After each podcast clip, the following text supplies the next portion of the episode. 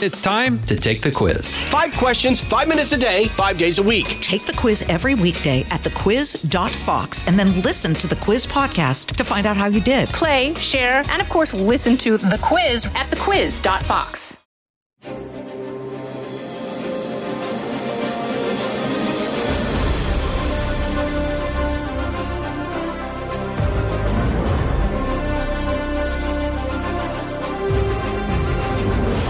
Fox News Podcast presents Bret Baier's All Star Panel. America's got to be in the lead if you want to deal with these threats. We're going to lead. The mourning is over, the Shiva is done.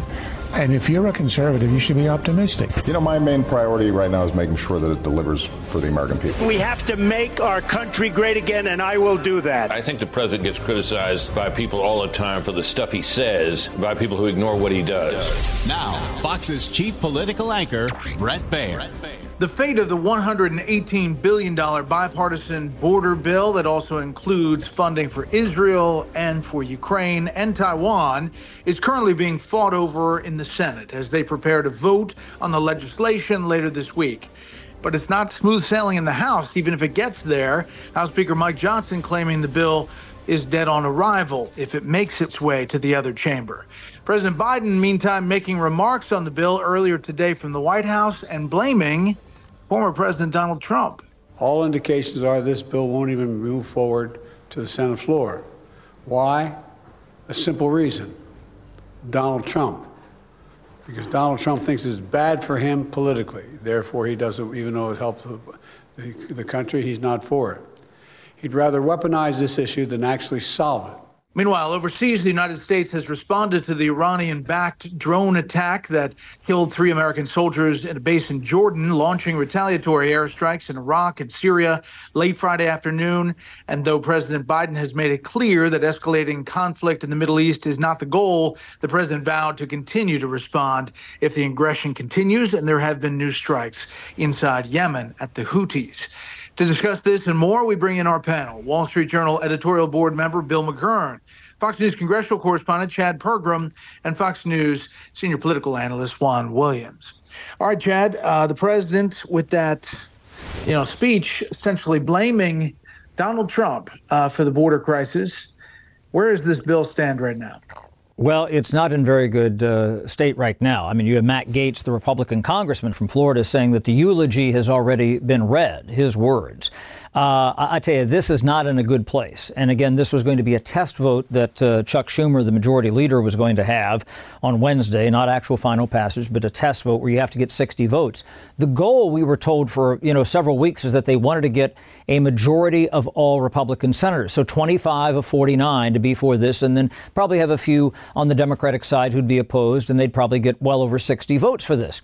Uh, you know, they're nowhere near that right now. And so Mitch McConnell, kind of reading the the room here with his conference, turned around and said, you know, well, if it's not going to pass uh, th- this procedural hurdle, maybe we should dial back and go back and recalibrate. I mean, you know, they always say on Capitol Hill, when you have the votes, you vote. And John Kennedy, the Republican senator from Louisiana, said a few days ago, he said, I think maybe they had the votes earlier in January, and we had this tarrying, this dithering for a week, two weeks, three weeks, four weeks. Every other day, they said, "Oh, we have a deal. We're going to release bill text," and then it never came. We were even told last week it was going to come out on Friday, and then it finally came out about 6:45 on Sunday night, and nobody liked it. Now, there's a flip side of this. Yes, you're right. The Speaker of the House, Mike Johnson, said it was dead on arrival even before he got it. Steve Scalise, the majority leader, said he would not schedule a vote on it. But uh, you have uh, some other people, and I'm told some, some moderate Republicans here in the House of Representatives who are very upset with their leadership for killing this out of hand when some of them said, well, maybe we'd like to actually consider this. And then you have somebody like Dan Crenshaw, a Republican uh, congressman from Texas, who said that the leadership on the Republican side of the aisle abdicated responsibility and authority. They said, well, you know, we have the majority in the House. You have an independent senator who caucuses with the Democrats. You have a Democratic senator in Chris Murphy, and you have James Lankford. That's not a fair deal. And they said, why wasn't the uh, the uh, the Republican leadership negotiating with the White House on this? And so he kind of was very uh, critical. Congressman Crenshaw was of the GOP leadership. So this is not going anywhere anytime soon. And the big story yeah. in this, Bret, is that Mitch McConnell may have misread his conference and what he's starting to see the same thing that other speakers of the House have had. He doesn't have control of his people, which Mitch McConnell had for years. Years and years. That's right. Bill McGurn, uh, the Wall Street Journal editorial page supported this, saying it's a border bill that deserves to be passed. Uh, it's, it's also a funding bill for Ukraine and Israel, and there's a lot in there. The Border Patrol Union chief is urging Congress to pass the border bill. But Republican conservatives have some real problems with what's inside, and they're just saying no go. Yeah, I think uh, Chad is right. Um, the reaction is coming from the bottom, and people are rebelling against the bill. I'm not sure any kind of uh, bill would have worked. Um, I agree with our page. I thought it was a reasonable first start on the immigration problem. Also, maybe um, dissent from some Republicans. I support the funding for Ukraine and Israel. Um, there's a lot of blame to go around. Certainly, Donald Trump is big on he didn't want the deal, and a lot of Republican politicians are afraid of crossing him. But I think, you know, a lot of this is uh, President Biden. He promised to unify the country, and he never goes out and pushes for what he wants and explains to the American people uh, what he's doing and why. And he's even silent on Iran, uh, largely silent on Israel in terms of like an address to the nation. You know, when I was working for Bush, every time he did something, the surge, war funding, he made a national address to the people. And when the president abdicates that role, all sorts of fractious voices take over. I, I think there's a lot of blame to go around, but um, I think the president bears uh, a big part of that. Yeah, Juan, you know, the president in this speech saying that um, Donald Trump is to blame, saying uh, the immigration system is broken and that if this is not happening, the reason, this is a quote, a simple reason, Donald Trump, he thinks it's bad for him politically. Uh, and then goes on to say the border problem is now Trump's problem that in reality is pretty rich in year two and a half to three of saying it wasn't a crisis, not moving off the ball, and yet this bill that has Ukraine funding in it, somehow it's the priority, the number one priority, whereas you could do executive orders and change a lot tomorrow.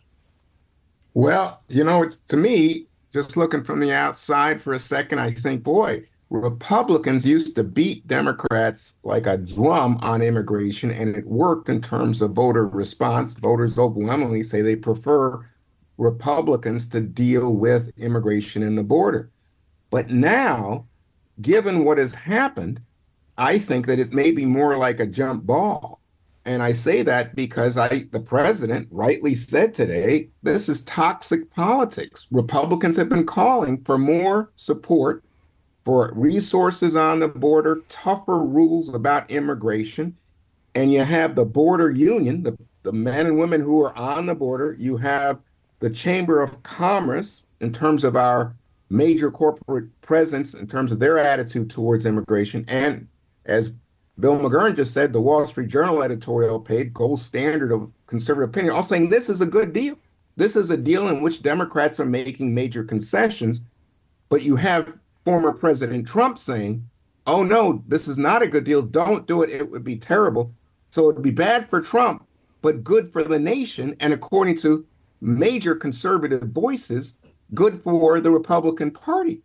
And I think that's why you see people saying this is about Trump and about the politics of the moment, because he sees that he would not have this issue to continue to hammer Joe Biden and the Democrats on going into the fall election.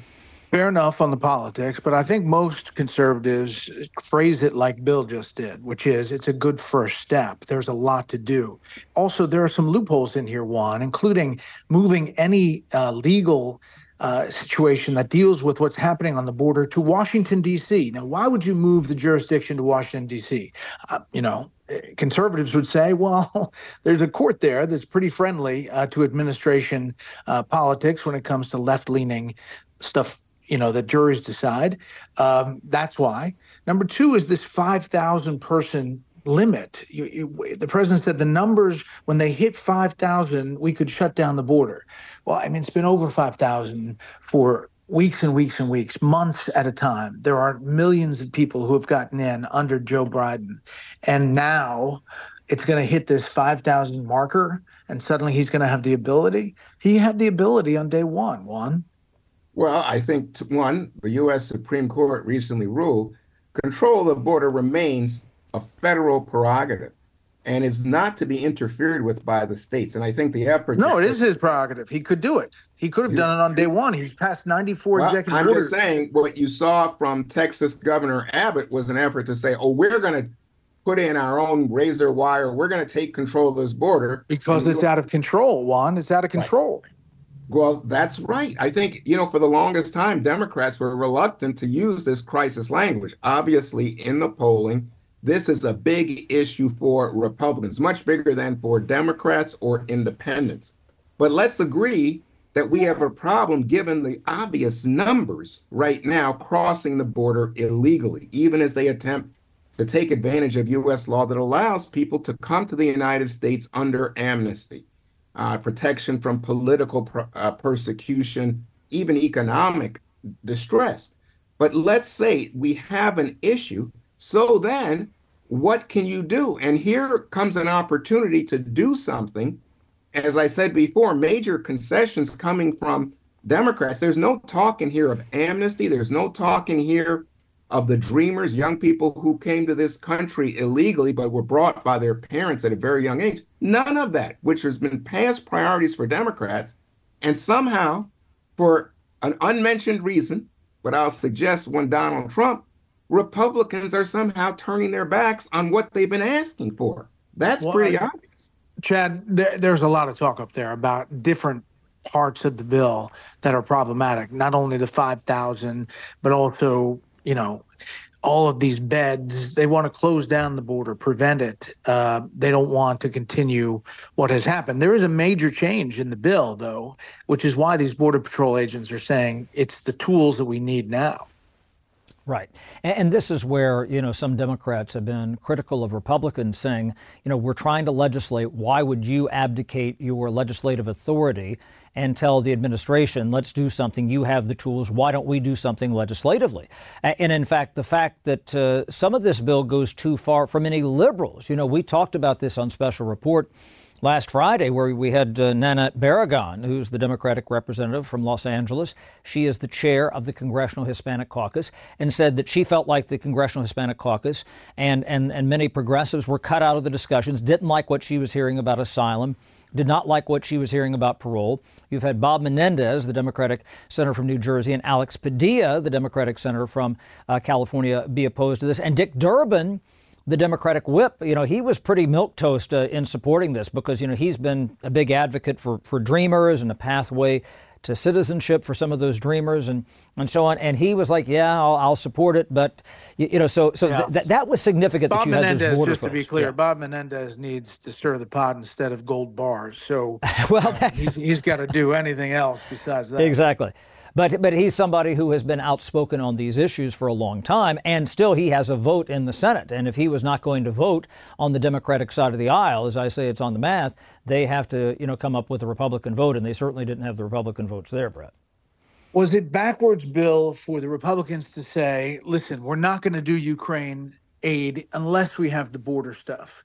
And then Democrats came forward with the border stuff not to the liking of Republicans, but did and bent over backwards from in their mind of where they were willing to go, and then put Ukraine in there and Israel, and then Republicans said, no, no, no, that doesn't work. I mean, is politically, does that take? I, I don't know because the people who um, gave us that strategy there it looks like they're not there's not going to be funding for ukraine and there's not going to be a border deal so uh, and i don't think they're unhappy about that i just want to um, pick up a little bit on what um, said about um, the politics. Um, we don't know how it'll turn out yet, but I suspect that the types like us uh, in Washington that follow politics put more emphasis on deals and people um, voting according to the deals, I think uh, two things are going to matter to the American Republic when uh, they go to the polls on immigration. One is they know the problem um, ballooned under Joe Biden and he denied it for so long. And second, I think we have clashes ahead. Uh, I agree with Juan that I think the federal government has the better the argument in Texas, but I think we're going to see images of a Texas Republican putting up a wire to keep uh, migrants out, and the federal border patrol under Joe Biden's orders cutting it down. What does that say about immigration? Who wants to do it? So I'm not sure it's going to hurt Republicans at the poll. I, I think it's hurt by mudding all these issues. Again, I would like to see Joe Biden come out and explain why we're funding Ukraine uh, what he wants to do, what the goals are with the uh, border, and then the Republicans should answer in kind what they want to put it to the American people. But I don't think we're going to get that. Panel, we'll hold it right there. From the Fox News Podcasts Network. I'm Ben Domenech, Fox News contributor and editor of the Transom.com daily newsletter, and I'm inviting you to join a conversation every week. It's the Ben Domenech Podcast. Subscribe and listen now by going to FoxNewsPodcasts.com. You also have the images of illegal immigrants beating up New York City police officers and then getting out without bail and going across the country. That story went through the roof uh, as far as clicks and viral moments. And people are saying, wait, what is happening here? Then you've got um, immigrants, migrants, illegal people inside the country getting a $1,000 credit cards because uh, to pay for food. Well, there are welfare moms, and there are all kinds of people out on the street in New York um, that have a hard time putting two meals together, and um, and they're upset. So, Juan, I mean, eh, to Bill's point, the images of the incidents uh, may transcend the politics of the bill. Yeah, well, the images have, in fact, gone through the roof. But the question comes back to something Bill touched on, which is what are the Republican proposals here? HR two. Uh, I don't think so. I think it's more like, uh, no, we're going to defy the federal government. We're not going to listen to the Supreme Court. We don't have to listen to them. I mean, people at some point are going to say, you know, you guys need some real, honest proposals that can get support, that can get bipartisan support of the kind that's evident in the bill that's on the table that's being rejected, apparently for political reasons. What's the difference between HR 2, Chad, and what we are seeing today? On the main right. points, when it comes to immigration, what's the main difference? Yeah, this thing goes a little deeper here. There is more funding for the border wall. Uh, there is strict. I mean, I mean, there's basically no provisions at all for some of these asylum issues and and, and parole things like that. Uh, I mean, they would probably have to have more uh, money appropriated for for border to execute it. And the other thing that I would say about H.R. 2 right now is even though the House of Representatives passed that last spring and says that's the thing that we should go on, obviously we've talked about that not having a chance in the House, in the Senate, there's no way that bill could pass the House right now based on the vote matrix in the House of Representatives. And this is where sometimes, yeah, I mean, that's the irony in this. So even if you got, you know, the Senate to bite on a little bit of this, uh, you know, they probably wouldn't be able to, to, to pass that back over here. The other thing, again, and this is where sometimes uh, people have noted, and Democrats in particular have said Republicans are talking out of both sides of their mouth, where they say, okay, pass H.R. 2, but no, we don't want to pass anything because the president should have the operational tools to do things. And then they say that he has the operational tools to do things. And they say, yeah, but we don't trust him and Alejandro Mayorkas to enforce them, so we should just wait till the fall. So, yeah, I mean, it, the politics of this are really challenging right now on Capitol Hill. Then on the flip side, Bill, what's the politics of the White House and President Biden saying he's going to veto a standalone funding for Israel of $17.6 billion. Yeah, Here, I don't... our, our number one ally, or one of them, is you know in a in a bind. Uh, there are a lot of Jewish Americans who really feel like the administration needs to step up uh, in the in the face of all of these protests around the country and at college campuses, and he's going to veto a standalone fund Israel bill. Well, I have to say we're not surprised that the Journal we've been warning all along that though Joe Biden's initial response to October 7th was very strong, he seems to be walking away from it quietly. Um, and uh, uh, his actions are seen now as not quite as friendly to Israel. I'm not sure that helps him. I, I, again, I agree with Chad and uh, Juan that the politics are just a mess now. Everything's running together. I'm not entirely convinced, even though it's not what I what I believe. Like I would have signed the bill. For Israel aid. I'm for Ukrainian aid.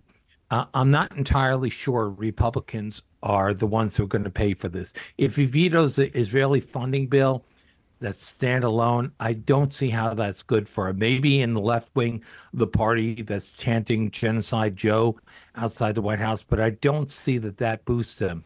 Um, I think there are a lot of traps for him coming up. He is the president, after all. And as Truman says, the buck stops here, rightly or wrongly, you're blamed for things that happen when you're president. Yeah. And Chad, real quick, is if they put up a Ukraine standalone bill, that would fall. Not necessarily. I have had multiple conversations with senior Democratic sources since December and they have said to me that could they have a discharge petition? This is where you bypass the leadership. These are very rarely successful, but in this case it might work for a Ukraine only bill. In other words, you need an outright majority of the entire House to do this, and that there would be support to go over the head of the Speaker, who appears to oppose funding for Ukraine, and it would be a coalition of Democrats and Republicans. And I wonder if they might go that route if the Israel bill blows up, the border bill blows up, and this is the only thing that's left standing on the table. And that could probably get through the Senate with 60 votes, frankly, too. Now, you talk about politics, Juan. They do that they fund Ukraine and don't get a deal on Israel and don't get a deal on the border, that's some politics. That's that's that's again, you know, it, there's been lots of people talking about, you know, President Truman going on the campaign trail and saying, "What is this Congress? What this is a do nothing Congress and attacking the Congress." I think this is opening the door to just that. I think we heard it today when Biden was talking about toxic politics. I don't think there's any argument across political lines you know, that Israel is our friend and we should be supportive. Uh, I don't think that there's any question. Uh, there's some doubt on, you know, the Freedom Caucus types about the level of support for Ukraine, but not that we should be opposing Russian intervention and aggression. So at some point, people have to say, well, who gets blamed here? You can say, well, people are going to have doubts and say, well, you know, who's in the White House? Who's the president? But at some point, you also have to say it looks like the House majority Republicans are making themselves a very convenient target for a president who's still struggling in the polls. And finally, Bill, to your point, you know, a president has a really powerful bully pulpit, whether it is one on one interviews, press conferences, or just speeches on topics. President George W. Bush, in the, facing dismal polls on Iraq, you know, did the surge did it in Afghanistan, did it in Iraq, despite the poll numbers, but he kept talking about it in front of the American people, and everybody knew what he was going to do. President yeah. Biden doesn't use that at all. In fact, not doing the Super Bowl interview, he's the the fewest number of interviews to this point in the past four presidents, and you know, eh, there's a real question whether he's going to do debates. Yeah, you're absolutely right, Bret. And I speak from personal experience as the person responsible for the surge speech when he came out for different strategy with more troops. No one wanted to hear that. Everyone, including a lot of conservatives, uh, wanted the president to say we're out of Iraq. And he gave his reasons and he announced a policy which was a success. And I think if you look back at it, it holds up really well. I cannot see Joe Biden doing the same. I just don't see him. He's not willing to defend his own policies except to make a snide remark about MAGA or something. Um, and he really could appeal to Republicans uh, on, for example, Ukraine, uh, invoke Ronald Reagan. Would Ronald Reagan uh, turn his back on a European nation that asking for help against Russia and the aggression that we've seen from Russia, um, plus all the other trouble spots China, um, Taiwan, North Korea, Iran. I think he could do it in a way that appealed to the center and got um, some Republicans on board, but he just won't do it. Yeah. And now the loudest voice in the room gets the attention, and those voices tend to be people who say Ukraine the funding should be pulled entirely and there should be it should let Putin roll, I guess, um, which is quite something in this environment. So, with that, thank you, panel. And now for a bit of history. When President Chester A. Arthur moved into the White House in 1881, he decided the place needed a bit of a makeover. Though without the money needed for his home improvement project, President Arthur decided to get creative to collect enough cash. His solution was selling off 24 wagon loads of precious historic relics, including one of John Quincy Adams' hats and a pair of pants owned by Abraham Lincoln. His expensive taste didn't stop there. Uh, the president was also known for his luxurious wardrobe, leading him to being coined Elegant Arthur. There you go, a little history. That'll do it for this week. You can hear more of this series at foxnewspodcast.com or wherever you download podcasts. Make sure to leave a rating and a review. We want to hear from you. For Chad, Bill, and Juan, I'm Bret Baier. We'll see you next time. Listen ad free with a Fox News Podcast Plus subscription on Apple Podcasts, and Amazon Prime members can listen to this show ad free on the Amazon Music app.